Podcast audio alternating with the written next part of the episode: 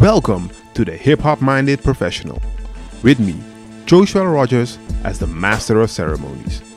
If you're interested in knowing how rapping, DJing, breaking, graffiti, and the hip hop culture can positively influence your mindset, then you are in the right place.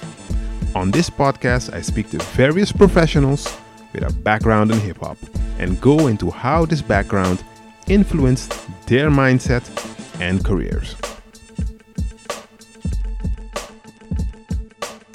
Ladies and gentlemen, welcome to the Hip Hop Minded Professional.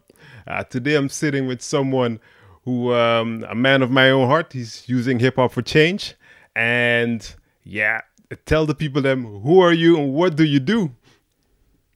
Yeah, my name is Khafre Jay. I'm the executive director and founder of Hip Hop for Change. We're Oakland, California based 501c3 that uses hip hop culture to advocate social justice and raise funds for you know causes that enrich the lives of marginalized and historically oppressed communities. So kicking butt in the bay, y'all. Ah, nice, nice. And how how long have you guys been doing this? A little under eight years strong. Uh, I incorporated on paper April 2nd, 2013. Uh, but we started, I, I, started really solo by myself, just an idea. Uh, mm-hmm. I think it was probably the 22nd of January in 2013. I was opening up for Rakim. Uh, and yeah, I got a chance to open up the for legend. the guy. Yeah. Um, but, you know, the company that was throwing the show wouldn't even pay me uh, for the show. They said they didn't know me, uh, and I was pretty pissed because I had to borrow money from my mother to get gas to go to this show. Yeah, yeah, yeah. You know, and, and the company that threw the show, man, they sold this place out. You know, they had sold the place out. They made all their money, but me as a local artist that raps about my people and my community, I wasn't supported. You know. And this is pretty much the height of my frustration as a local political rapper, you know, because if you're rapping about the community, then all those suburban kids who make up the most, the, like the bulk of the purchases hip hop, yeah, they yeah. don't want to hear you, you know. So I was trying to find my way as this political conscious rapper into the Bay Area rap scene, and unfortunately, there's three companies that own everything, you know, and they don't really care about our real cultural narrative. So when I got this one opportunity from this one company I thought was pretty cool. Yeah, yeah. And they didn't pay me. I was like, yo, no one is gonna help. No one's gonna help. Yeah. No one's here for us. So I had this idea because I just came off a, a four-year engagement as the the first black grassroots uh, coordinator for Greenpeace. Okay, um, okay. Yeah, I ran the entire Greenpeace grassroots fundraising team uh, from 2009 to 2013, and I learned how to you know, run an office with a half a million dollar budget that employed 20 to 30 motivated activists that went out and had, you know, thousands of conversations a week and fundraise. So nice. You know, nice. here I had this community of a lot of homies who are rapping about the same stuff I rap about. You know, hip hop looks way different in practice, right? In yeah, the community. Yeah. It looks like people try to talk about their stories. And all the local hip hop cats, man, we were struggling to throw our own events, not having enough money to get advertisements, to get people to know about it. You no one's getting paid, so we're all struggling. And so I was so frustrated about having this culture that has no financial support. Yeah, yeah. But then I was also had this huge skill set of raising a whole lot of money.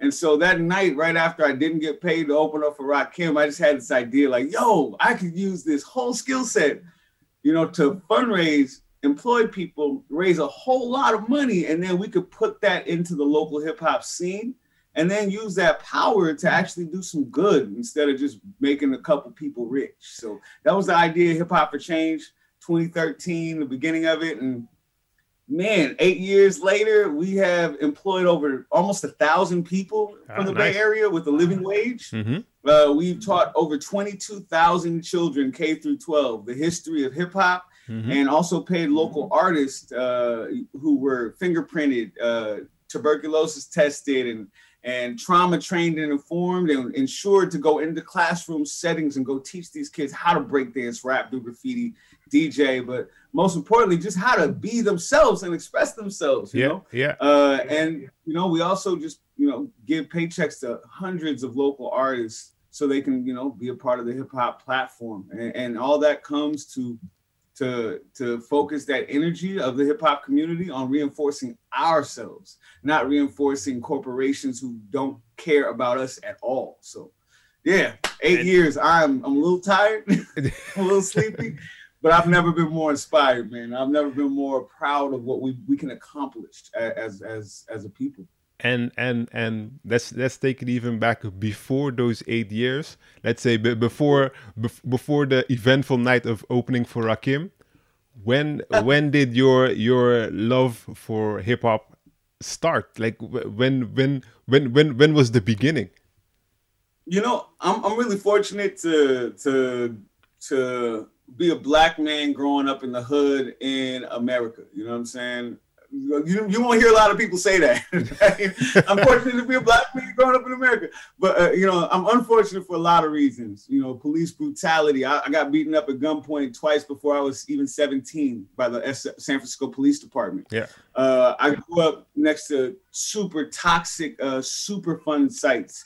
Uh, that are placed in black communities. You know what I'm saying? I grew up in an impoverished neighborhood dealing with white supremacy, you know, in every way, shape, or form that white supremacy could affect us, you know. But I was lucky because I didn't have to learn about hip hop. I am hip hop. You yeah, know what I'm yeah. saying? Hip hop is my I don't, I don't, I don't, I was rapping in the shower. I was freestyling in the shower. I didn't even know I was freestyling. I just thought that's what you did. You know what I'm yeah, saying? so yeah.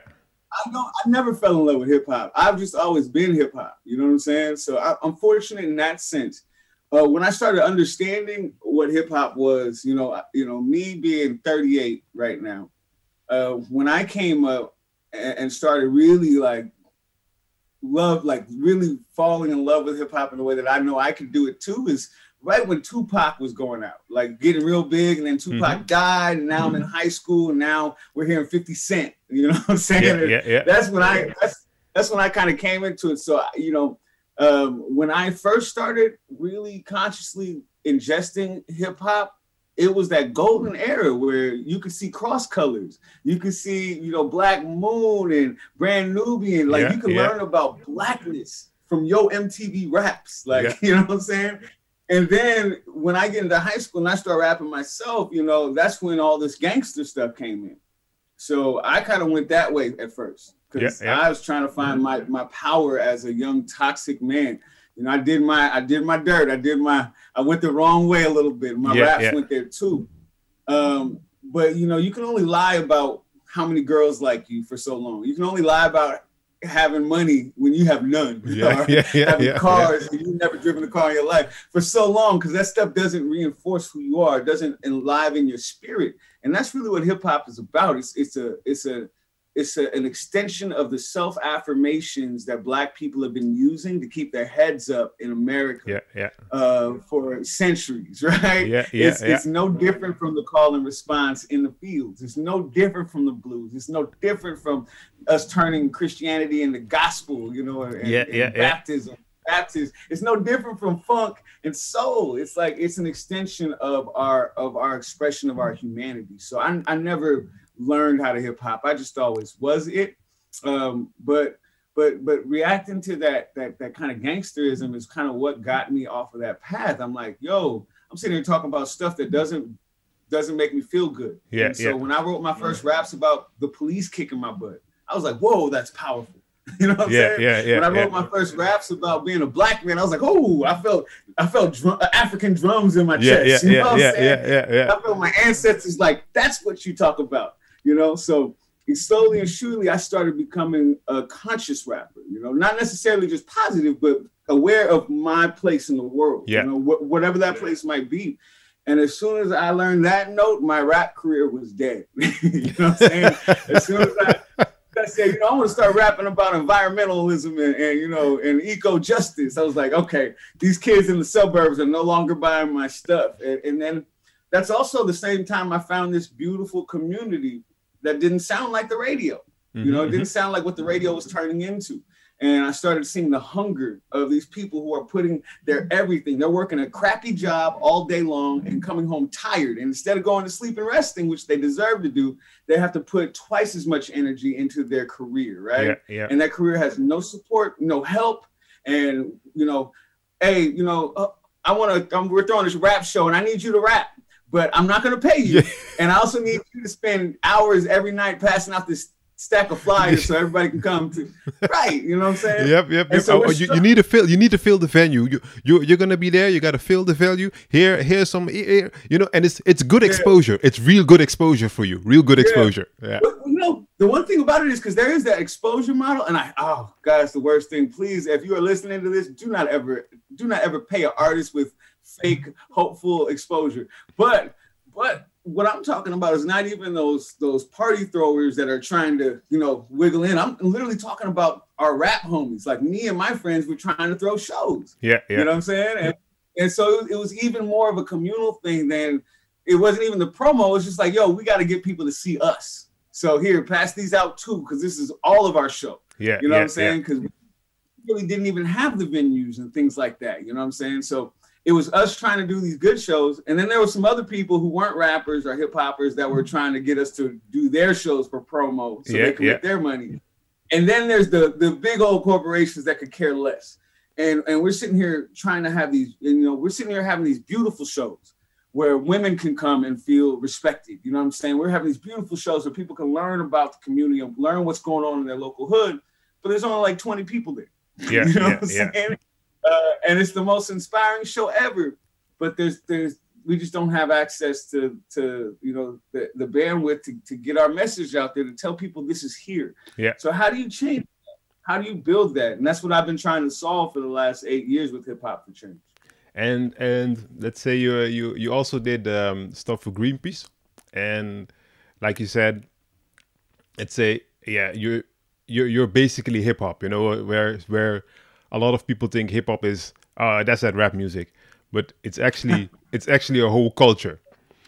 So yeah. while while you're at Greenpeace, how how did the culture help you in that environment? That was really interesting, man. That's a good question. That's a great question. Um, Greenpeace is one of the whitest places I've ever worked at in my entire life. All right, and I first off, I love Greenpeace. Uh, I love Greenpeace for how impactful they are at battling large corporations mm-hmm. and protecting mm-hmm. oceans and putting putting you know putting you know big mega companies feet to the fire they're great they do what they do well um, greenpeace also has the same trappings of bureaucracy that a lot of huge organizations have right especially in white supremacist america where certain people uh, don't really go into nonprofit sectors very mm-hmm. often mm-hmm. because certain people aren't really supported. Now, mind you, if I'm on the street and I'm asking for your credit card looking like this, hey, let me get your credit card, make a donation. yeah, yeah. In America, most people grab their babies when I say hello and yeah, smile. Yeah. You know, I even tell people in America, I was like, I don't eat babies. Your baby's fine. I'm not going to eat your baby. Okay. um, for real, like people literally, I've seen them put their babies into fight or flight mode just because I say hi with a smile. Yeah. Yeah. So deal with that Greenpeace uh, doing this work, but but you know, it, it is a very, very white sector, the activist nonprofit sector here in America. You know what I'm saying? And we could talk about why or, or why that is, but you know, in Greenpeace, when I came in there, bro, I have never code switched. Well, I, let me take that back. Recently, in my adulthood, I stopped code switching, mm-hmm, right? Mm-hmm. Uh, and when I was in Greenpeace, man, you know, I, I, wore their shirt. They had a green a Greenpeace shirt that was green, and I had on green Jordans and a green basketball hat to the side. And I walked in there like, "Yo, what's up?" Yeah. So yeah. I was totally different, right? You got all these hippies and and and you know activists and and whatnot that don't look like me, and I'm walking in there with my hat cocked to the side, like, "Yo, what's up, man? We about to save the planet." you know what I'm saying? So it was a little bit different. It was a little bit different uh, than I think Greenpeace was used to Mm-hmm. But I became their first black director for a reason. You know what I'm saying? I got really, really good at that. I, have always had this hustle and this acumen with talking to people and you know convincing people that they should give me all their money yeah, for this yeah. really good thing, right? And it might be because of the community I come from. Um, and you know, my dad always said you should be a lawyer, and I'm glad I used these these powers for good. Yeah, you know yeah, yeah, yeah, yeah. Uh, you, you took responsibility, got, a la Spider Man. Yeah, dude. Oh man, I'm also a comic book nerd, so we can get going on that. But yeah, uh, with great power does come great responsibility, and and when you can see how much, man, when you tell a young kid from the hood, like, yo, this is how you can raise a half a million dollars in a year, like kids from the hood will listen to you. Yeah. Right. Yeah. All our kids want to be bosses. And I was sitting there like, yo, this is a lot of money flying around here. I go out and stand on the sidewalk for six hours and raise like te- raise thousands of dollars for Greenpeace because I had a good story. Yeah. yeah. Um, and there's a whole lot of business that goes involved in keeping the lights on and keeping yourself protected while you can do that. Yeah. So essentially, I never learned how to hustle from Greenpeace. What I learned is the infrastructure you need to protect the people who are hustling. Because a lot of black people are selling their CDs on Haight Street in San Francisco. And when the police drive by, they go, oh my God, oh, we got to get out of here. You yeah, yeah, yeah, yeah, yeah, yeah. They'll give them tickets, right? Because you know they they don't have you know the permits, the permits or whatnot. Yeah, yada, yada, yeah. Um, but you know, I think black people in America, we've always had to have our own kind of street hustle, our street entrepreneurialism, because we've always been excluded and pushed out of the major industry. Yeah. So they've never allowed us to have easy access to permits and you know all the this stuff, and we don't have the the, the social capital that you know the the New Deal allotted white folks to be able to start building in the 40s and 50s. You know yeah, what I'm saying? Yeah. So we don't have all this structure to help us sell our CDs, right? Um, but I saw this infrastructure at Greenpeace. So I think that's the, the most important thing that they allowed me to, to, to learn is just what it takes to organize five, you know, hundred thousand dollars without doing federal time in the penitentiary. And, and, and, here and here comes here comes even the, the, the, the even more important question. I mean, how did you end up at Greenpeace? What was it was it was it was it at the at the moment that you made the switch like hey i'm gonna i'm, I'm gonna go more on the active side or did you yeah. go by greenpeace before and then the switch came uh, how how did you roll into greenpeace i mean like you said you were the, yeah. the first the first black director so you can you, you can already yeah. guess how much black people go to greenpeace because i would not, not think me. of going by greenpeace how not did you me. roll into and that they, so I was so my hip hop around my 20s was taking me into the activist like direction. Mm-hmm, Like, you know mm-hmm. what I'm saying? And and mind you, I think almost every I think all black people are activists, period. You know what I'm saying? Just struggling to stay alive is activism when you're a black person in America. Um, but you know, being more conscious, being more on point, you know, and then fast forward to 20, 2001 when I got my butt kicked protesting the Iraq war for the first time, I was Mm-hmm. like, okay, you know, I was like down with the system, right? So I'm all so from then on, I'm like raging against the machine with my hip hop and my voice. Uh, I'm going to protests, uh, and I'm you know politically minded, going to school, uh, learning political theory, Mhm, and I actually just needed a job. And you know, Greenpeace hires everybody. You know, this grassroots fundraising sector is big and a lot of companies do it. Matter of fact, Greenpeace is one of the, the nicest companies that does it. There's a lot of for-profit companies that do it in America, and they're Mhm. horrible with the way they treat people. Uh, with the, they're horrible with the the um, the little amount of training they provide people. They don't really take care of people. It's a it's a weird industry, you know what I'm saying? But these jobs are always available. So if you don't mind standing on a street corner and talking to a bunch of people, they will hire anybody to yeah do this. yeah So I literally needed a job. You know, I saw this. I'm like, yo, I can speak. I got, you know, I got the job, and I thought I was only going to be there for a couple of weeks until I could find a, a real job. A Yeah, real job. a real, a real job exactly yeah yeah. And so I've been I've been doing that same type of work for 12 years now. yeah yeah yeah and now and so now so actually you could you could also say it, it's kind of a uh let's say a, a combination so let's say your your hip-hop background as in the sense of you just grew up hip-hop combined Yeah. with what you uh, what you what you learned at greenpeace and maybe even the little you know the little seeds that were planted at greenpeace you know Yeah. doing things in a certain you- way seeing how it works that sounds like it's almost the the the basis of hip hop for change.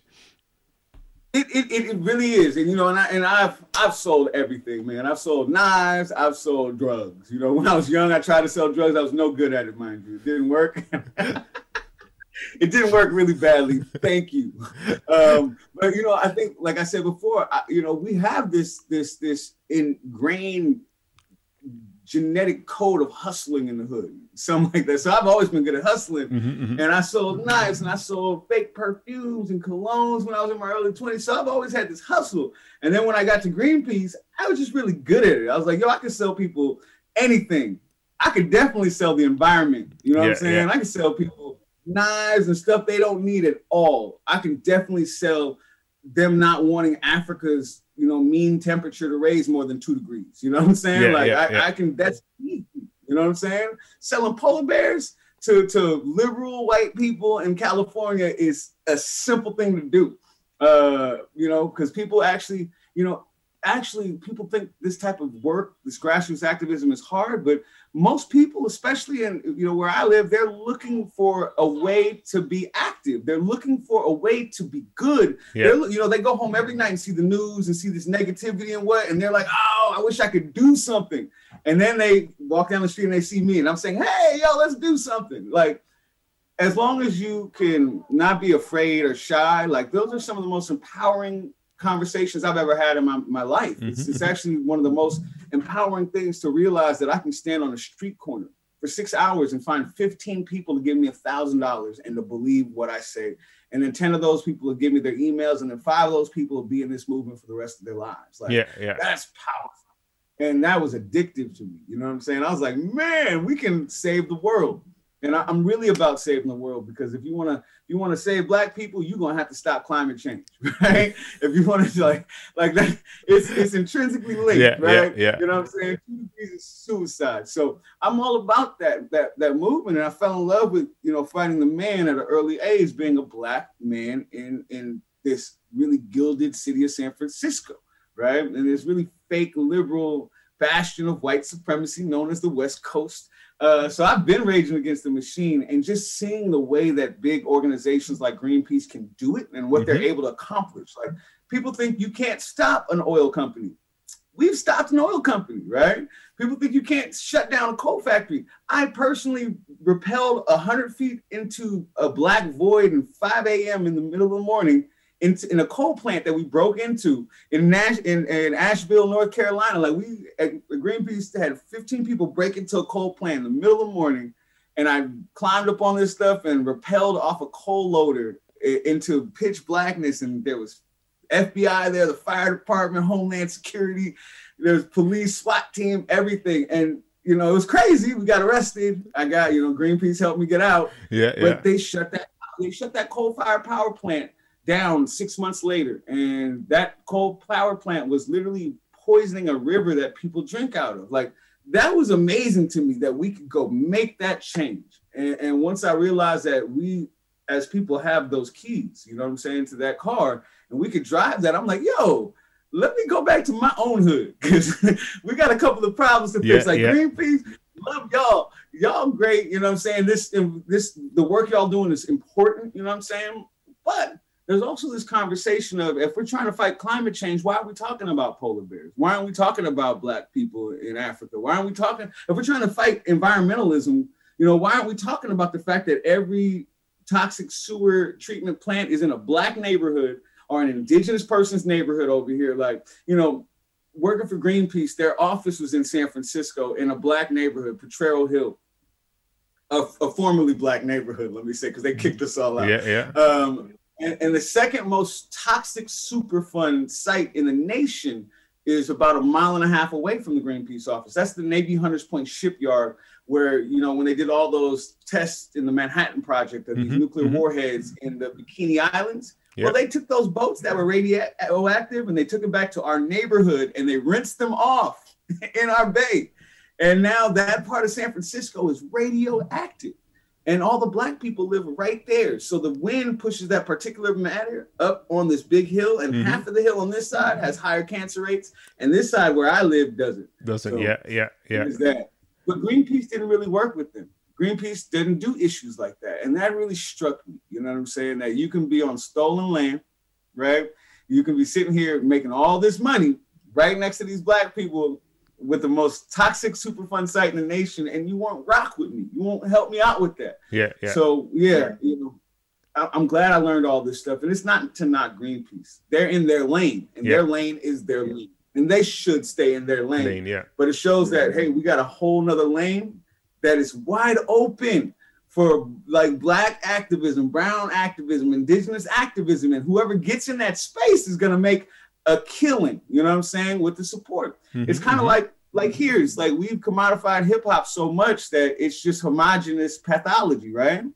That doesn't mean that people don't want that boom bap no more. That doesn't mean that people don't want the, that the conscious hip hop heads died. Yeah, That yeah. means they're being underserved, right? So we have a huge swath of our culture that is being underserved, and whoever can figure out how to serve them again is going to make a killing, and that's either going to be for their own pockets, or we can make a killing for our own people to lift up and lift our boats up, and that's what I'm trying to do, man.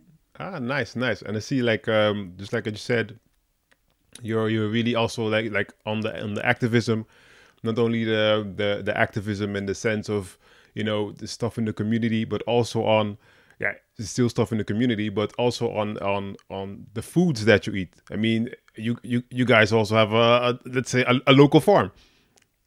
Yeah, well, so our old office actually had a local farm. We Mhm. actually that community space got shut down because we were actually squatting on that. Well, not we, but the community members that owned that building or, Yeah, or yeah. controlled the building at the time were squatters. Uh, so we had to get out of that situation. Currently, we don't have a farm, um, and that's okay because we've got great organizations like Planting Justice Mhm, mhm. uh, which is like our sister grassroots organization that builds farms uh, in, in local communities, uh, you know, at schools and works with formerly incarcerated people to do Mhm. so. So we've got orgs that do that. One thing that we do to maintain our environmentalism is our environmental equity summit. So every year we're having a huge hip hop event. Last year we had Talib Kweli headline Mhm, mhm. uh, and we had local artists who rap about food justice, like Earth Amplified, for example. Check them out. Uh, and then we have lo- all the local environmental organizations get the table at the event, you know, collect the community emails and things like that. And halfway through the event, we stop the music and we put out chairs and have a fat panel discussion with local activists from all around the world who are doing this eco justice work. yeah, So yeah. we don't have a farm, but we are we are pushing, Pushing it, yeah. Pushing environmentalism and get and getting that out there. And um, like you said, beginning you also yeah, you guys also do uh, lessons for for the kids. How how how you know how how how how does that go? How how did you was was it let's say part of the original plan or did you just like add add like add on it? You know, it's like building blocks. Was it one of the building blocks Yeah. that came in after? Yeah, it's de- it definitely wasn't part of the original plan, man. You know what I what I initially thought is so much smaller than what we are today, and you know that's how things work. Like initially, I thought we were going to raise money on the streets so we can have money to throw fat hip hop shows Mhm. and then get local artists paid, and then maybe we can raise some more money from the shows and donate to different charities around the world. That was the initial concept of hip hop for change. That has changed so much. I mean, there's so much more work to do than just throwing fat shows when it comes to hip hop. So, you know, I'm out there having conversations and people keep asking me, Do you teach kids? Can you teach my kids? Man, my kids need you. Can you talk to my kids? Can you take my kids? have my yeah, kids. Yeah, right? yeah, yeah, yeah. And so eventually I'm like, you can only tell mothers and fathers and grandmas and grandmas no for so long. You Yeah, know what I'm saying? Um, so eventually I said, yo, I bit the bullet and I researched how to develop a curriculum. Uh, I did some research and I, I realized that I knew I knew a shockingly small amount about my own culture. And so I had to go into the books and start researching and learning about my own damn history. Yeah, yeah. You know what I'm saying? So I went back into hip hop and then I created this modular workshop called the MC program, Mhm, Theory of Hip Hop, Evolution, Music, and Culture class, mhm. um, where at first kids would learn an hour about the history of hip hop uh, in a PowerPoint presentation form. And then there's four modules after that where kids learn a little bit about breakdancing, about 10 minutes on the history. And then we move the chairs and they learn seven moves. They learn, you know, they're learning, you know, a, a, quick six step. They're learning, Mhm, you know, how to do the, the, the, the, uh, they're learning how to do baby freezes, you know, all kind of stuff, CCs, just this little small basic steps. Now we're not, you know, we're not making any, you know, grandmaster breakdancers Yeah, or anything yeah, with yeah. this one class, but we've probably started a lot of breakdancing careers out of these 22,000 kids we Yeah, taught. yeah. Uh, so they learn a quick hour of that. They learn a quick hour of graffiti, a little bit about the history, about the techniques and stuff, and then they get to take words that are empowering and represent their personality. Yeah, yeah. We do yeah. the same with rapping and get kids ra- writing eight bars, and then we have a Yeah. rap battle at the end of the class. And then we do the same with making beats. Uh, we do the same with uh, you know doing uh, DJing as well when we can get the equipment out there too. Um, and you know that that became the biggest program we had. Man, like once you teach these kids, these kids are so primed for hip hop education and hip hop pedagogy that these teachers are like, "Wow, I've never seen these kids so focused." I'm yeah, like, yeah, yeah. You've never used their culture, have you, as a vehicle for education? You should step your game up, teach. And culturally relevant pedagogy is so important, especially for young kids of color. Mind you, in America, uh, students of color have, or black kids rather, have 50% less access to art classes as white kids in America. Half the art classes. Mind you, in Oakland, California, where I live now, 30% of kids have been diagnosed with PTSD Mhm, post traumatic stress disorder. It's a higher rate than veterans coming back from war. Um, and what's the go to to to to to relieve that trauma? It's expressive arts therapy, right? Yeah. And mind you, I'm not going to call our stuff therapeutic because in order to label your class therapeutic, you have to have a lot of be- of, of, boxes checked. So Yeah, I'm not yeah, saying we're yeah. therapy, but I know that stuff was therapy for me, just rapping and writing. You know, figuring out what I what I I, I, I think and figuring out what I believe and, and learning. You know, if you're a hip hop culture kid, right, and you walk around with your hat to the side, but everybody's saying hip hop's bad, hip hop's bad. You guys are thugs. You guys are vi-" like that. You're literally telling these little homies that they're nothing Yeah, yeah, right? yeah. So when I come into the classroom and say, "Yo, your culture didn't start in the late '90s on iHeartRadio, Yeah, right? your yeah, yeah. culture started with Cab Calloway dancing in the 20s and 30s. You know what I'm saying? Your rapping started with Pigmeat Markham, and you can even go way back to people you know all kind of stuff. Your graffiti, you can go back all like your culture's rich. It's so rich. It's an unbroken chain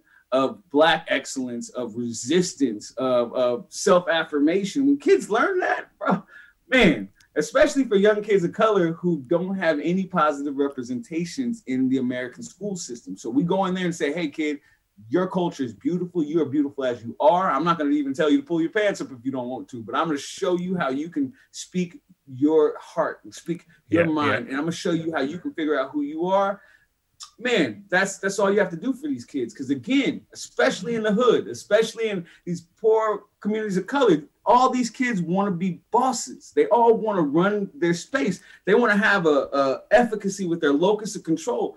And and people think they're just trying to be hood, right? People think they're just trying to be this. But all our kids want to run and, and want to have some self-esteem and self-efficacy. So how do you teach them that?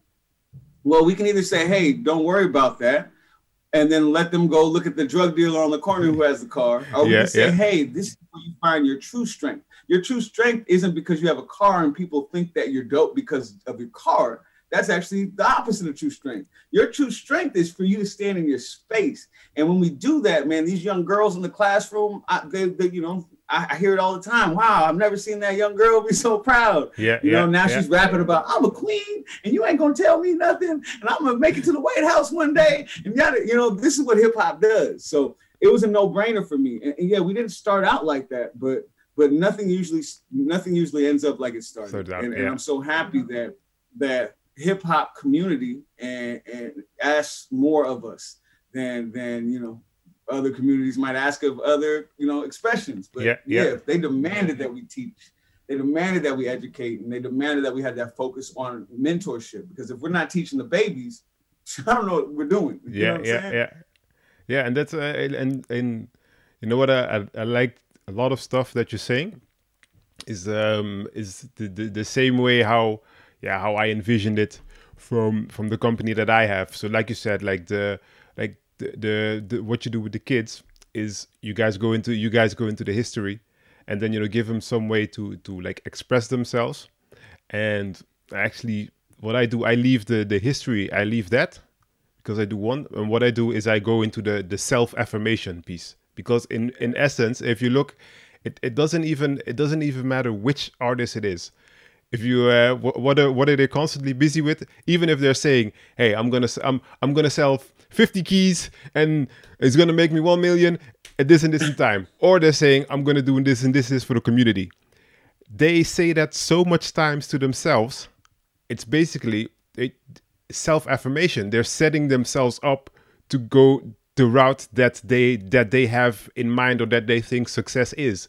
And I think that is also what makes that the the culture grew so quickly on a broad scale because it's exactly what you said. It's that that that that hey i'm gonna i'm gonna do this. I'm gonna do it my way. And eh, let's be honest everyone wants to do something their own way. And that's that's yeah. it, it, doesn't it doesn't matter where you grew up or or how much money you have or didn't have. In essence everyone wants to do stuff their own way. The only reason they're not doing it their own way is because let's say okay if i do it my own way i'm not gonna maybe i'm not gonna get this job or i'm not gonna get this shot or i'm not gonna get this shot but in essence from the instinct you just want to do it your way and hip-hop just yeah.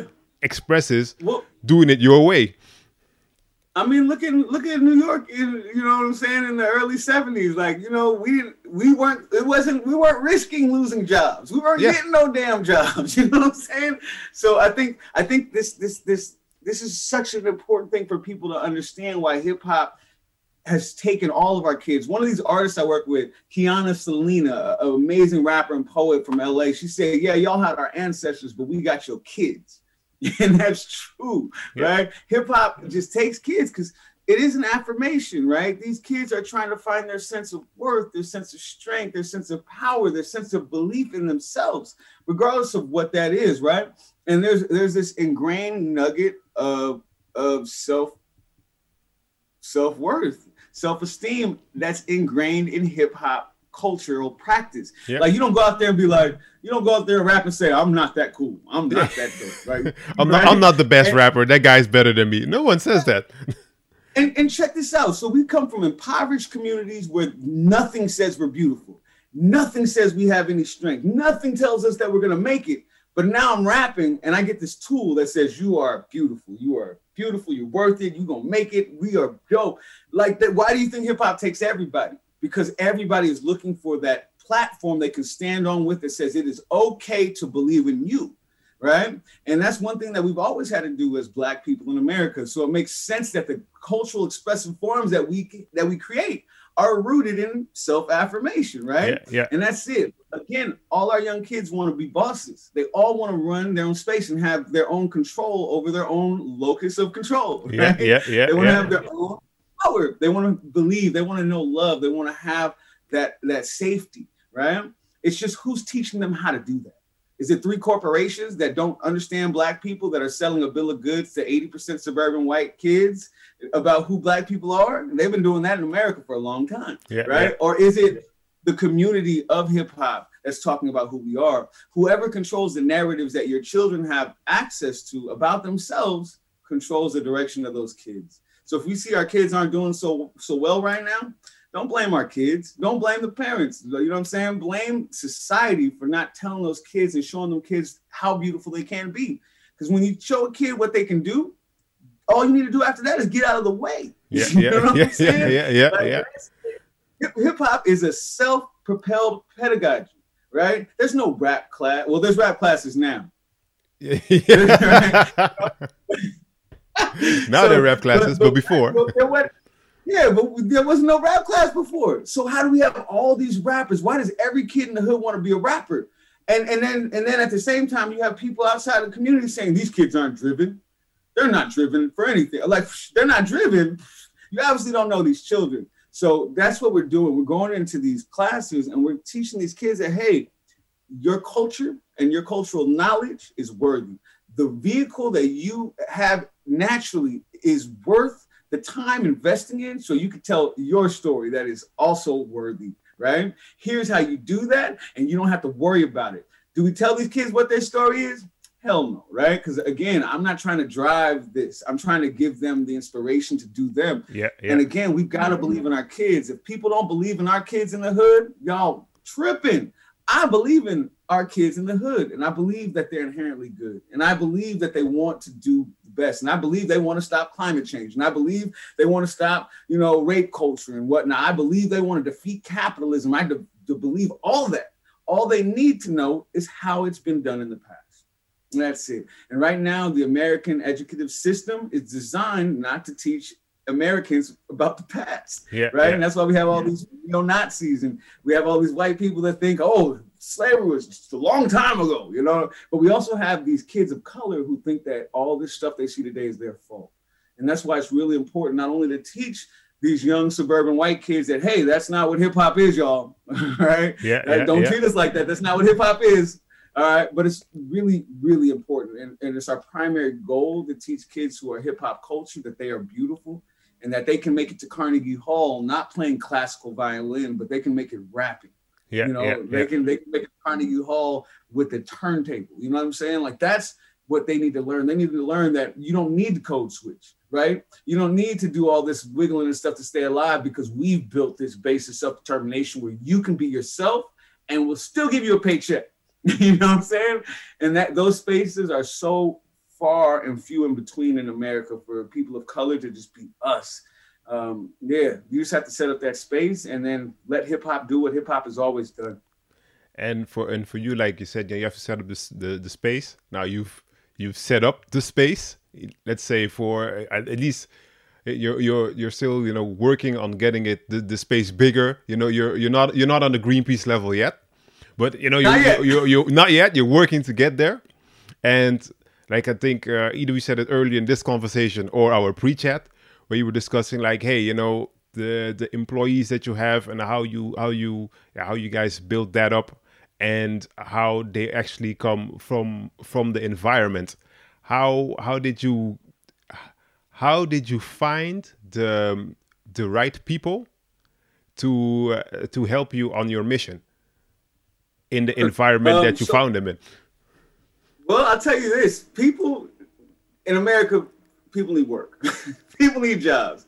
In my community, people need. They just need. They they need it. You know what I'm saying? So if you have a job out there that pays decently well, Mhm. especially in housing market of the Bay Area, right? Like people need work, and what's what's most important for me, especially if you have a job that says, "Hey, people of color, right? People of color are are welcome." You know what I'm saying? I'm putting these air quotes up because it's really hard to to to, to create intentional spaces that Mhm. protect people like us. Uh, you know, to to not feel like I have black skin. Like I can forget that I'm black where I work at. Yeah, you know yeah. what I'm saying? Such a unique space. And when my uniform literally says "N white supremacy," I didn't have to work too hard to get people to want to join the fight for the culture, right? People wanted to do that. What what might be a little difficult is getting people out of their shells sometimes. You know what I'm Mhm, saying? Uh, but but the cool thing about this is is that in, in the grassroots fundraising sector, the average retention rate for an employee is about three and a half weeks. The average retention rate for an employee at Hip Hop for Change is about five and a half months. Oh, Again, we're not talking Yeah. affairs away. I'm talking about what's happening to my homie in my neighborhood that I'm about to go back to after work. You know what I'm saying? So when people come work for Hip Hop for Change, they're not talking about some problems that's a world away. They're talking about their own community, their own culture, the things that that they are pissed off and sick of. You know what I'm saying? So there's a little extra on top of that. And, and, and on top of that, like where where most of these grassroots fundraising organizations their primary goal is not the like safety and well-being of their grassroots fundraisers. Mhm, mhm. ours is. You know i'm saying? Like slowly over time we realize it's not the shows that is the most important thing. The most important thing are these people who are trying to feed their families. You know what i'm saying? And for example greenpeace they have 14 offices nationwide when i left them. Yeah. they're pulling in uh, they were pulling in about 30 million dollars a year i think with their grassroots street team uh, employing almost 500 people um, and they were paying about half of i think they paid 50% of their health care which is generous you know Mhm, what i'm saying if I had thirty million dollars a year and five hundred employees, I would pay all their health care. you Yeah, know what yeah, I'm saying? Yeah, yeah. take- Uh, and and so you know, when I started this, I, I saw some of the some of the shortcomings that Greenpeace had, in taking care of their street team. And I know that if I'm creating a team of people from my hood, right, then they're not they're not secondary. They're primary. Like in my focus and my goal, that means I'm trying to take care of them. They're the people of color that I'm talking about in our mission yeah, statement yeah. that are marginalized, oppressed. So we intentionally created this grassroots team that's employed almost a thousand people intentionally to take people from entry level, green, never had any experience in the environmental, you know, in the activist sector, to, to like experienced and with letters of recommendation. So we're trying to get this grassroots street job to be the most empowering, uh, influential job of these people's life that can take somebody from entry level to being a full fledged activist that's hireable uh, in the sector in perpetuity, right? Mm-hmm, mm-hmm. um, that's pretty big. Um, and no, we're not Greenpeace size yet, but once we take over, you know, uh, San Francisco, Oakland, um, we were supposed to be in LA this year, opening up a second office. COVID 19 kind of got us off that path, but we'll be opening up that in 2021. Uh, and then Atlanta, Chicago, New York, Miami Dade, like uh, every every place where there's a major black population in America, we need to have one of this, one of these. You know what I'm saying? And and and a major population of color. You know what I'm saying? So uh, we're gonna expand. We're gonna expand. We're gonna expand, and we're gonna expand until the wheels fall off. Um, and then you know, in Oakland we have this office, and now we have fat hip hop shows in Oakland. Now I have an office in LA. Now I'm gonna have fat hip hop shows in LA, and then Portland, and now New York, and then Atlanta, and then I'll have my tour that's gonna be going around the nation. Yeah, yeah. It's gonna be our our nationwide environmental equity summit. It's going to be our nationwide women's empowerment summit, and we'll be able to have, you know, uh, Rapsody or you know, Sa-Roc or you know what I'm saying, Nitty Scott headlining our shows, and then you know, uh, all these other people, another Planet Entertainment, they won't be able to book them because these artists want to work with us for the culture. Yeah, like. I'm trying to take over. And then with these shows, we're booking the openers, right? We're getting all the money. And and and guess what? On that note, you know, half the kids that we taught out of the 22,000 kids we taught, we taught for free. We don't turn down broke students, right? We're always thinking about how to make this free on our people.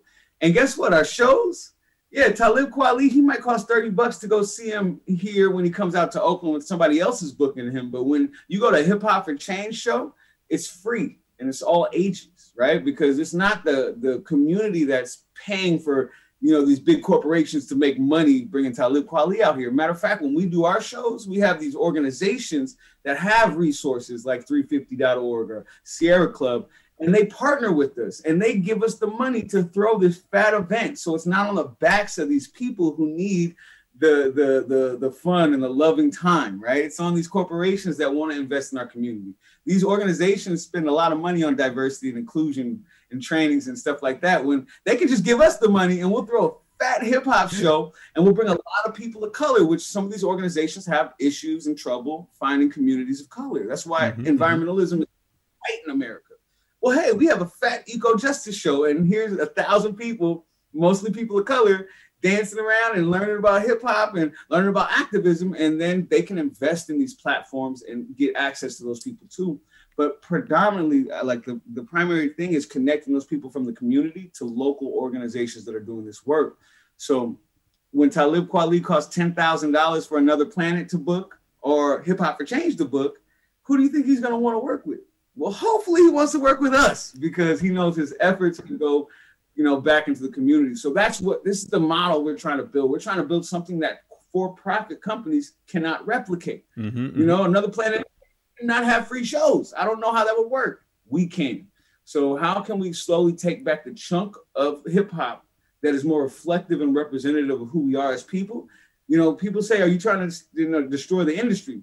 I tell them, "No. They can keep that seven billion dollar industry, and they can you know, they can pay Lil Uzi Vert, Lil Yachty, and all these people. You know, I want Lil Uzi and Lil Yachty, and you know, maybe even Lil Pump. You know, they, I want them to get their paychecks. Let them shine. You know what I'm saying? I'm not worried about them. I'm not worried about them. You know, selling that stuff. You know, predominantly to the suburbs. It is it is a horrible thing when people learn a fake narrative of criminalization of Black and Brown youth but what I'm worried about predominantly and, and, and, and, primarily is making sure that we have our own platform to invest in And two things will happen. Either one, the corporate industry will realize they can make billions of dollars off of positivity too, or they just won't even ever be able to do it again. And it'll just be up to a, a community from now on to, to, to push the line of, of real cultural hip hop. So either way, we can take it back. We can build our platform. It's it's reinforcing. We've already raised almost four million dollars for local hip hop activism, expression, and art. We've taught 22,000 kids K through 12, half of those kids for free. We've employed over a thousand people. All I need is people to join the fight for our culture so I can do this in LA. Right, I can go do this in Amsterdam. I can go do this in Japan. I can go do this in South Africa. I can go do this in Sao Paulo. I can like this.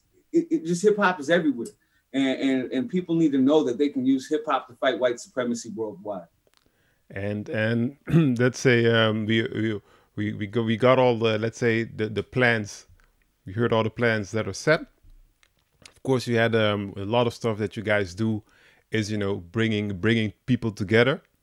And let's say now the current time climate whatever we want to call it is really not working in in your favor on that end.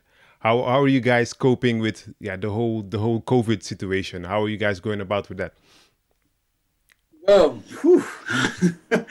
whew. man, COVID, be still my heart. Um, COVID did a number on us. You know, in March, um, it, it was took about. It literally went. It was a two week process from being hopeful to having no hope, uh, and it was crushing. I, I, you know, in in two weeks we lost 35 of our coworkers. We had to furlough our coworkers because standing on street corners, having 40 conversations a day, and then all coming back to our, our office on Wednesdays for a communal meeting is not not, not the healthiest right yeah, now. Yeah. And that was really hard because our grassroots street team was responsible for about 80% of our income as a nonprofit. Um, it was also, you know, I think the thing that just brought the tears you know, from our, our leadership team is the fact that people didn't know what was going to happen, you know? So we had to walk them through it. And, and fortunately, our grassroots director uh, was able to help everybody, and, and people were eligible for unemployment. Um, the only thing that you know, America's doing to help out any of their workers, because we're not good with actually supporting our people in this country. But uh, our grassroots staff got on unemployment uh, I think the thing that was really hard was our uh, education programs. We lost all our education contracts. Um, and while we've been able to pivot and create this online distance learning for our students, that kind of left out our artists act our artist educators, right? Mm-hmm, you know, so for example, if you're a DJ, um, you don't know when your next job is going to be because you know shows aren't happening until the end of 2021. Maybe if we can get our stuff together as a country, right? Um, and then, you know, a lot of DJs get paid under the table. So they, a lot of DJs aren't eligible for unemployment. You know, a lot of our artists you know, had tough situations. So we were really fundraising to try to create this online content to get our, our artist educators a paycheck. We've been hustling on that as well. Um, and, you know, our grassroots street team also helped us build up a donor base, a monthly donor, you know, long donor base, long-term support that we've come to rely on to, to, to pay our operating expenses. And those have been slowly dwindling since COVID started. So right now we are underwater. we're we're we're uh, not in the black. We are in the red. Um, and it's pretty interesting because you know that was March, and around the end of May when George Floyd happened, um, white America started collectively remembering that black people weren't free still, right? And they started realizing that hey, it's going to take some some actual effort, not just sentiment. So we started getting this huge influx of financial support. Um, and that support was going to our programmatic work, like building a studio for our mm-hmm, youth, mm-hmm. or paying our artists, mm-hmm. educators. That support was not earmarked for our operational expenses. So right now we're in a unique situation where we have all this money to teach babies that they're beautiful, but we don't have any like enough money to pay the artists, eh, you know, educators to teach the babies that they're beautiful. So COVID's kind of you know in two ways. COVID has has hit us. Uh, it's, it's caused us to have to st- step back, reevaluate. Uh, it, it's allowed us to pivot in ways that we've always wanted to, but never had the time to. or the necessity to have to. Um, and for a lot of those ways, we're a lot stronger here. You know what I'm saying? But I'm just waiting to to I'm waiting for us to get our stuff together as a nation. Mm-hmm, you know what I'm mm-hmm. saying? So we can start to open back up, so we can get back to things. Because right now it is tight. It's really difficult. Um, and I got a, an amazingly solid leadership team that I'm really trying to make sure that they are employed and they're keeping this work going. So that's what I'm dealing with as an executive director. That's why that's why we even got connected. I reached out on LinkedIn. I've been yeah, on LinkedIn yeah. reaching out to everybody in the world to make sure that people know we're here and we need people's help. So, yeah. Yeah, yeah, and uh, and and like you said, you're um, you you're you're reaching out to people, also uh, also on on on LinkedIn. How how did you let's say end up on LinkedIn? I mean, it's like for let's say it's it's a I'm going to call it a real professional let's say networking tool in the in the essence that you know be, before basically people who were looking for jobs or who have a job in let's say high companies or whatever ended up on linkedin and i'm to call it the, the hip hop guys were like what am i to do on linkedin so how did you end up on linkedin as a hip hop guy so I got on LinkedIn a little while ago, um, and LinkedIn has helped me. Uh, for example, when I reached out to 350.org um, and Surfrider Foundation to get them to become sponsors for our Environmental Equity Summit, I found people through LinkedIn. You know what I'm saying? Um, and I didn't use LinkedIn as much as I use it now during COVID, but you know, LinkedIn is really good. Most people on LinkedIn, they don't really have like the social media savvy that somebody of my generation has. So uh, another thing is, is my profile looks hip hop, so it, it, looks dope to people in that space. Um, so I've used LinkedIn, you know, pre-COVID to do a lot of networking. Since COVID, you know, I have been, I've been religiously using LinkedIn. Uh, I've been on LinkedIn daily. I my coworkers are frustrated with me pushing LinkedIn on them so much. You know what I'm saying?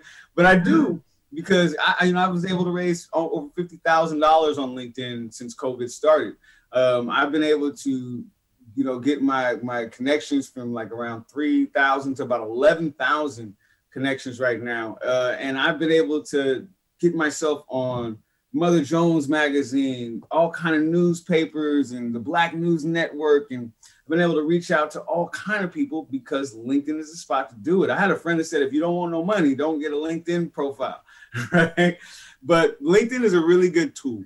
And if you're an executive director out there, if you're somebody who's trying to start a business, you're a, a hip hop artist, I don't care if you're a break dancer, if you're trying to build a platform where you can monetize it, you need to do that and have a part of that be on LinkedIn because LinkedIn is professional connection. Uh, it's not just the people who are going to be fans, but it's the people who can help help you get your message out there, the people who might want to invest in your platform or and things like that. And so I would go to LinkedIn and, you know, I, I saw, for example, Genius, right?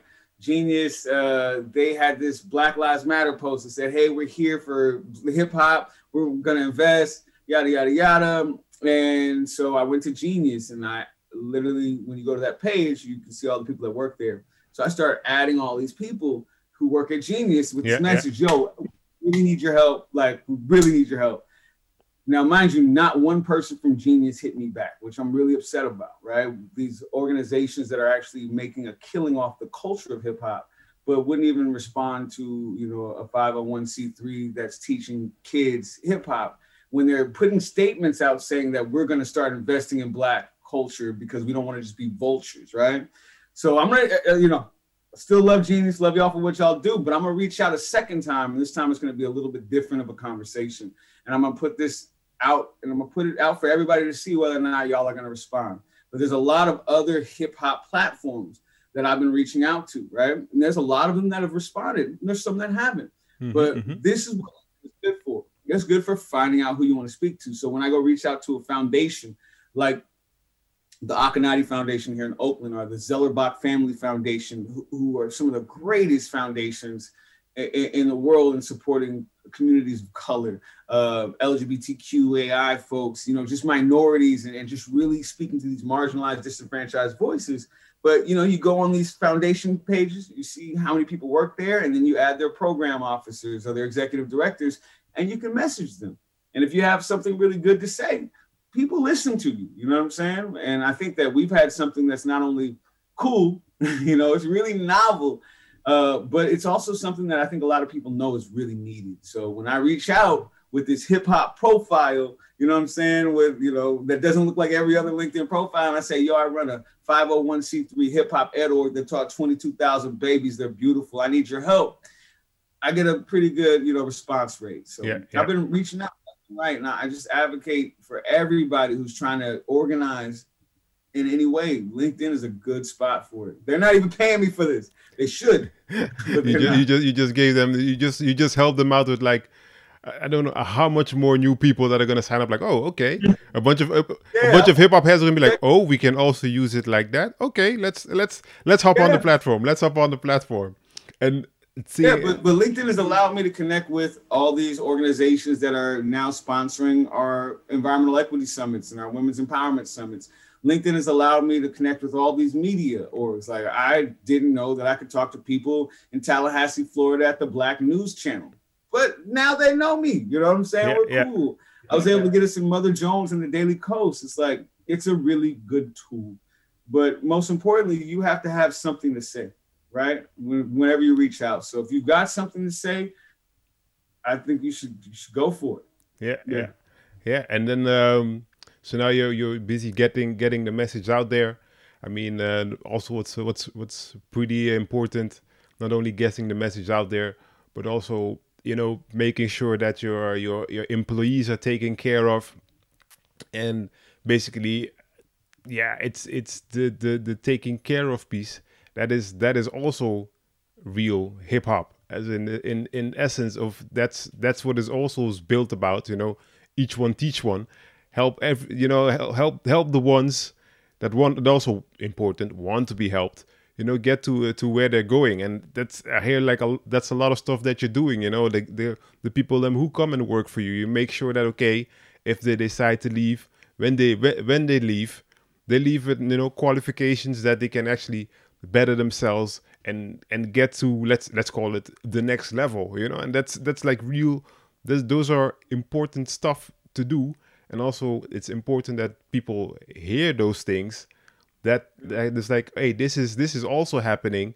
Also and it's happening in in the hip hop community by someone by by the culture. You know the culture is helping itself get to the the next level as i call it. Yeah i mean people i know when we see hip hop in the media it looks like an individualist culture. It looks like a self-centered egocentric culture hip hop has never been like that in praxis, in reality, right? Hip hop has always been a collectivist cultural thing. Um, like I learned, I learned that, you know, some of the organizing principles that I know from gangbanging. you know what I'm saying? like, you know, you don't leave your homies hanging ever, right? I remember, you know, seeing my homie get jumped by 10 people and I was the only one there. Guess who got jumped with him? I got jumped with him. I was like, okay, it's two of us getting jumped now like that that's where i come from you know what i'm saying? It's like i come from a community where we couldn't go out and just rely on society to have our backs. We had to rely on our own energy and our own communal like you know co- you know collectivized co- collective energy like coming together to make something out of nothing right you yeah, know? yeah. And that's what so um it, it, it is a communal thing. It's always been like that. It, it, it, it i don't know. It just makes so much sense to me. So once I got those those really loving, compassionate concepts out of the whole gangbanging, you know, envelope, yeah. just really realized that's what Black people have been doing since we were brought to this nation. It's just taking care of each other, right? Just you know, trying to you know do what we can with nothing, and that's why. As soon as hip hop started, what do you think the Zulu Nation did? They said, "Okay, this is going to be this is going to be us coming together, right? You come in peace or you leave in pieces, right? you know what I'm saying? Yeah. yeah. Uh, and, and, and, and that's that's what's always happened with every organizing force the black community's ever created. It's always been about healing. It's always been about coming together.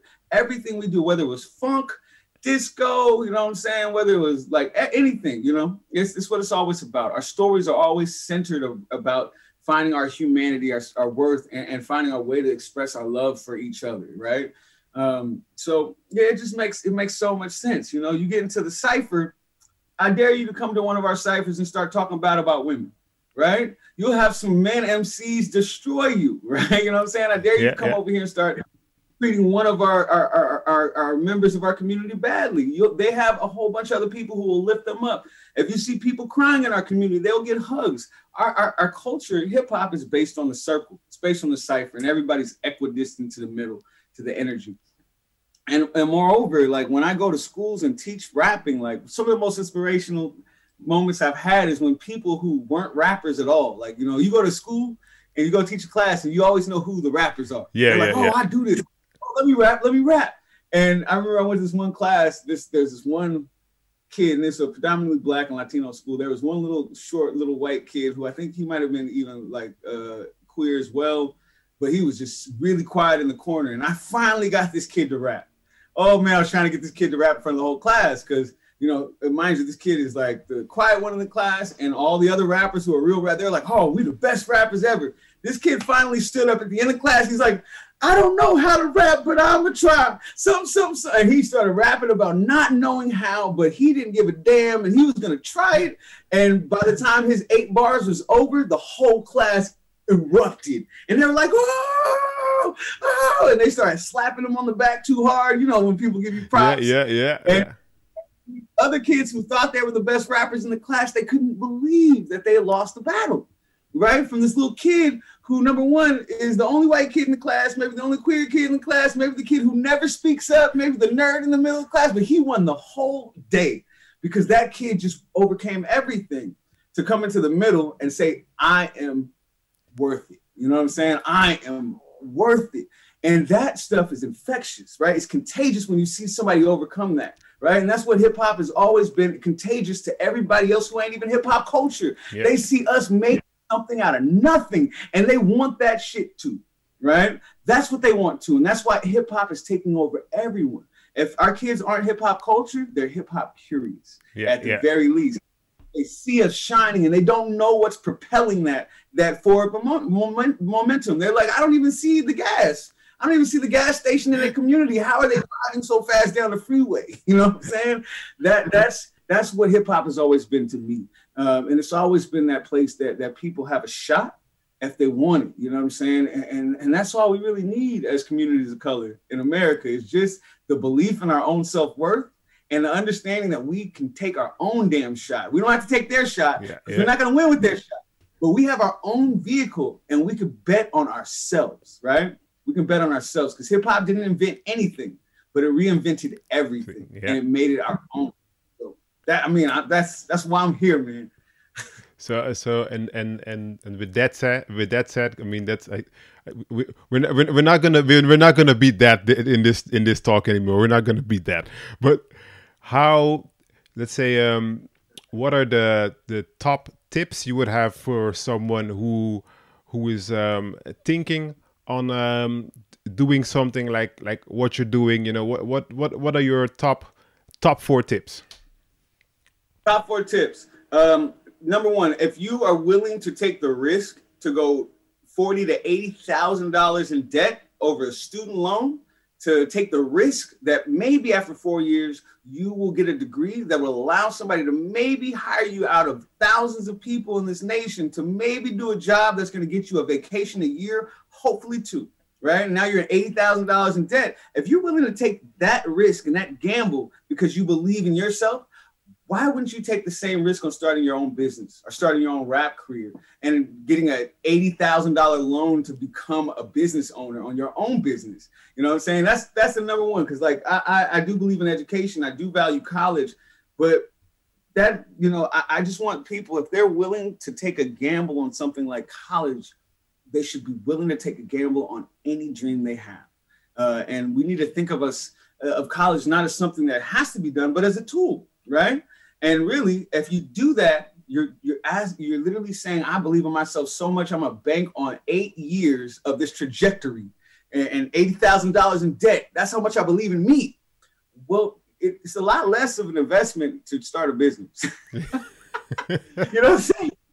But it also might take more of a belief in yourself, in your ability, in your worth. So the first bit of advice that I have to anybody is if you have an idea and a dream, you know what I'm saying? Like always bet on yourself. Always bet on yourself. If you're gonna bet on a four-year college career and going into debt, why wouldn't you bet on yourself? Why wouldn't you do that? And that's how I was able to start Hip Hop for Change, literally with not a penny, standing on a corner with a clipboard. And I said, I'm gonna bet on myself. And I've raised $4 million and employed almost 1,000 of my community members since then. So always bet on yourself. Um, what's the next thing? Um, the next thing that I would say is smart goals. Smart goals is the most important thing I ever learned as a businessman. Um, any any any idea you have is only a dream until it's on paper, right? And then once it's on paper, it's a plan. That doesn't make it smart right? You might be a dumb plan. So in order to make a, a plan smart, it has to be specific, specific to what you do, right? You want to be a rap star, well then you know learning how to DJ might not help you, right? It also has to be measurable, right? Oh, I want to sell a bunch of records that's not measurable. You know, I, I want to sell 10,000 units this year. That is, it has to be achievable. Man, I'm to sell a million copies of my album. Probably not, right? You don't want to, you don't want to set goals up that you can't hit because the successes of hitting your goals is the dopamine and the serotonin pumps that you're to need to get addicted to success. So make sure your goals are not small, but they are achievable. Uh, they also need to be relevant you know, you might have a goal that you really want, but does that help you out on the pathway to success, right? It might be a secondary goal. And the thing that stops most businesses from happening is overexerting yourself and overextending yourself to too many things. So make sure that whatever you're putting on your timetable to be commit to, to be uh, to be uh, done is actually on the pathway towards that goal. Because if it's secondary, you need to get it out. Uh, and the last and most important is the T is time bound. Everything has to be time bound. Oh, I'm gonna have a business no, I'm gonna go uh, fill out my articles of incorporation uh, November 24th. And then after November 24th, what I'm going to do is I'm going to make sure that I talk to the attorney general to, to fill out my statement of information by December 14th. Those are time bound goals. If you don't have time bound goals, well, you know, it's up in the air. Um, so, most important thing is planning and goal setting and making sure that's written down and it's, it's a smart goal. That's my second thing. My third thing is is anything that you do, be your authentic self. You know what I'm saying? Especially for people of color, uh, especially for minority groups, do not code switch. Do not stop, like do not forsake who you are to make a paycheck, right? Do not forsake who you are to to get a degree uh, and to get an okay from some other culture that you're okay to, to go ahead and work in their system. Do not do that. You have one life. Your life is short. And it doesn't take being able to afford, you know, tickets to the Bahamas to be happy. You should be able to be happy sitting in a grassy field on a sunny day. You know what I'm saying? Like it, it doesn't. You don't need things to be happy. You need you need you know inner peace to be happy. You know what I'm saying? So make sure that that wherever you do and whatever you decide to do, it fits with who you are instead of trying to make who you are fit with what you think you need to do. Because no matter how rich you are, you will be unfreaking happy right? And being able to be your authentic self is the most important thing you could possibly do. Um, my fourth piece of advice would be, hmm, my fourth piece of advice would be this. Okay, and, and this is regard to starting a business or just life. It could be life. Let's go with life. Life is be. I see you beaming, so it's going to be about life. Okay. Um, I, I would say this. Um, yeah man, get comfortable being completely uncomfortable. Is the most important thing I could ever tell somebody to do.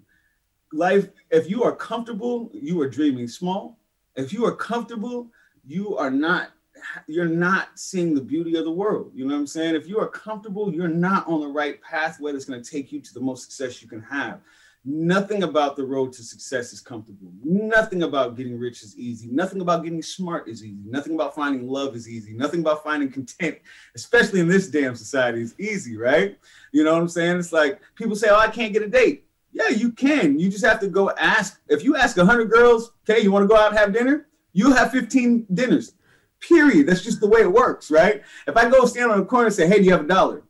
I'll get dollars by the end of the day. But if I smile and say, "Hey, do you have a dollar?" I'll have more dollars. If I go, "Hey, how you doing? Hey, you got a dollar? I need to go buy some food." I'm gonna get more dollars. So it doesn't mean that oh, I have to be special in order to get dollars. It just means I have to have certain skills and put myself out there. You know what I'm saying? Um, and that's an uncomfortable thing for people to do is to put themselves out there.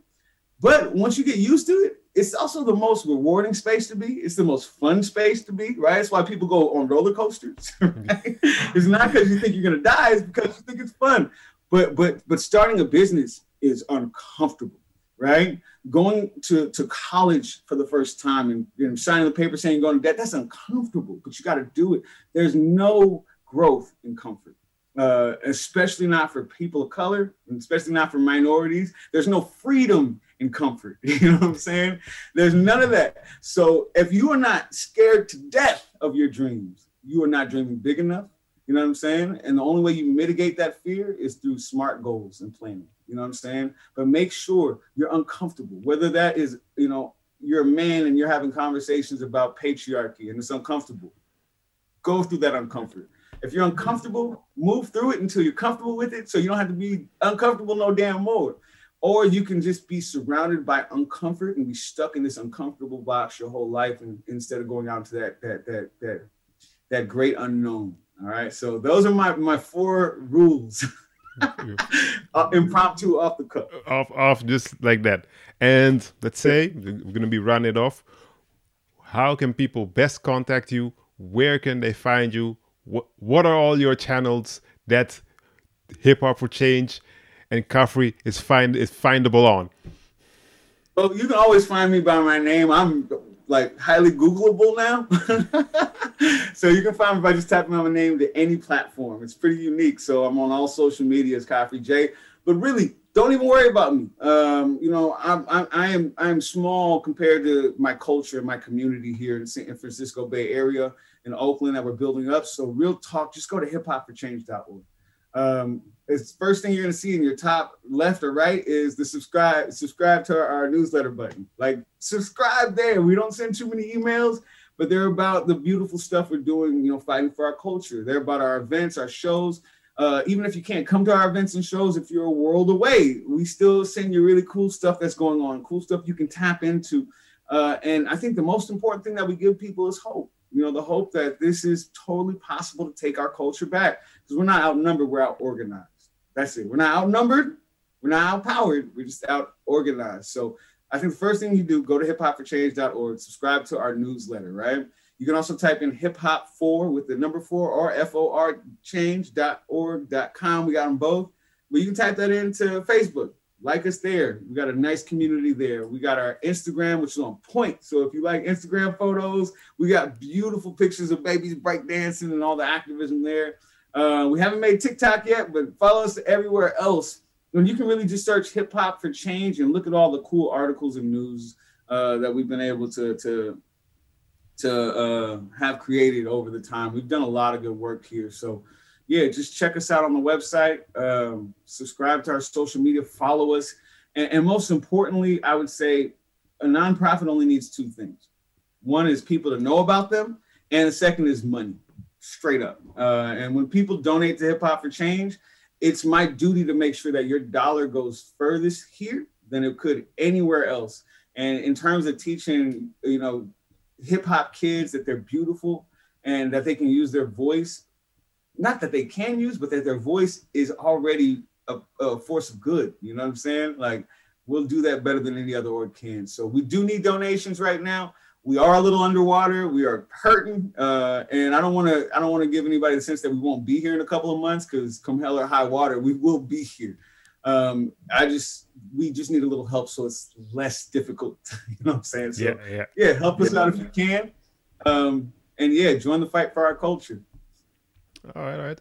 Well, ladies and gentlemen, I would like uh, thank you guys for tuning in, and don't forget, you know, go out there, Google Hip Hop for Change, go check it out.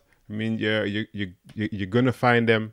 You're even gonna find an awesome TEDx talk, and I'm not gonna ruin it. Just go and check it out. I mean, I I that's this the first thing I saw, and I was like, ah, okay, I gotta connect with this guy, and just go ahead, you know, help them out I mean, do it for the culture, but also do it for the wonderful things that it'll bring us as a community, a worldwide community. You know, that's the that's the most important thing. And yeah, that's that's what they're all about, and that's what I'm all about.